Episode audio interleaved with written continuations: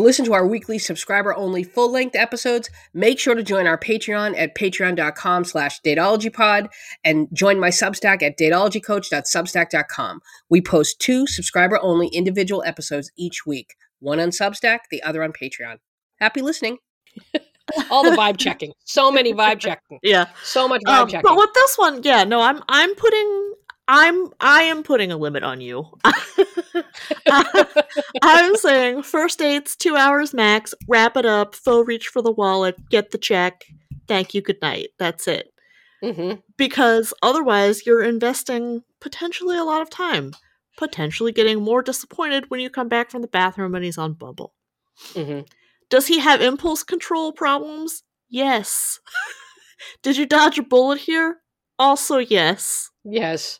Don't let a guy tell you uh, that the minute a guy says you're overreacting, you're being crazy, you are being neither crazy or overreacting. Yeah, he just got caught.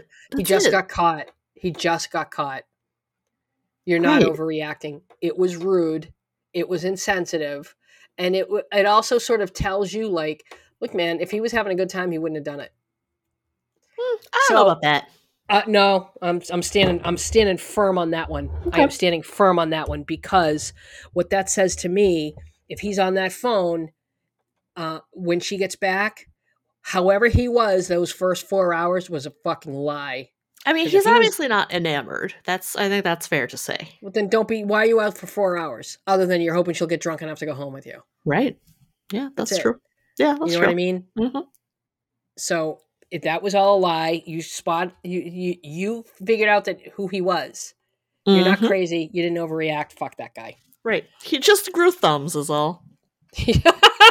He, he used them for swiping. oh my god! Oh, that's our thing, the Velociraptor, Raptor, Mhm. whatever. Uh, okay. Oof. All right. I'm 39, single, and with no dating prospects on the line. I'm attractive, successful, and have my life in order financially, mentally, and emotionally. I keep a full life and I surround myself with wonderful friends, and many times I've heard from them that I'm a catch, which I agree with. I have a lot to offer when it comes to being in a relationship, and I want one very much. At this point, it's truly the only thing missing in my life. However, after too many experiences dating emotional, emotionally unavailable, unintelligent men, I've finally raised my standards and refused to accept anything less than what I can offer a man. But now I'm but now I'm but I'm now very afraid I'll be single for the rest of my life because I haven't come across any man that I think is up to par. They're not. After a lifetime of dating, after a lifetime of dating failures, I struggle with thinking that this is just going to be my fate. Can you offer any advice to ease my fears of a lifetime of singledom? Uh, because a lifetime of singledom is fucking awesome. I was gonna say, like, maybe you're maybe you're not meeting anyone up to par because men are not up to par. They're not. Maybe the maybe the problem is we have our, our expectations are too high. Maybe maybe that's well, it. well, sometimes it is certainly. Yeah, like sure that that can be. Yeah, maybe p- possibly. Let me float this. Maybe our expectations of men have just been too high all along. Oh, you mean they actually don't improve our lives? Huh. Hmm. You- Wait a minute. So wait a I minute, think- Wait a minute. You're telling me I should not center my whole life around a man's Around- preferences. exactly, exactly. I won't and believe it. I hate to say this, but this m- needs to be. Maybe we need to lower our expe- expectations a little bit. Not our standards, No. Our expectations. A little bit. Well, I I hear what you're saying. Yeah, because this person seems genuinely surprised that there aren't more appealing men, and um, Mhm. I'm not. I'm not. That sounds about right. yep, yep. Uh, men are just uh, they're just generally disappointing.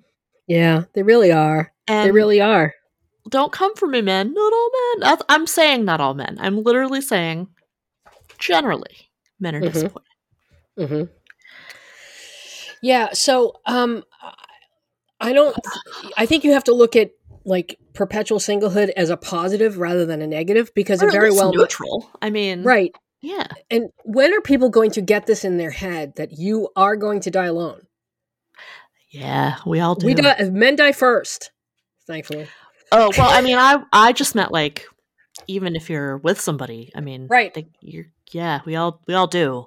Right. Like you're not going to die at the same time unless you do a murder suicide pact.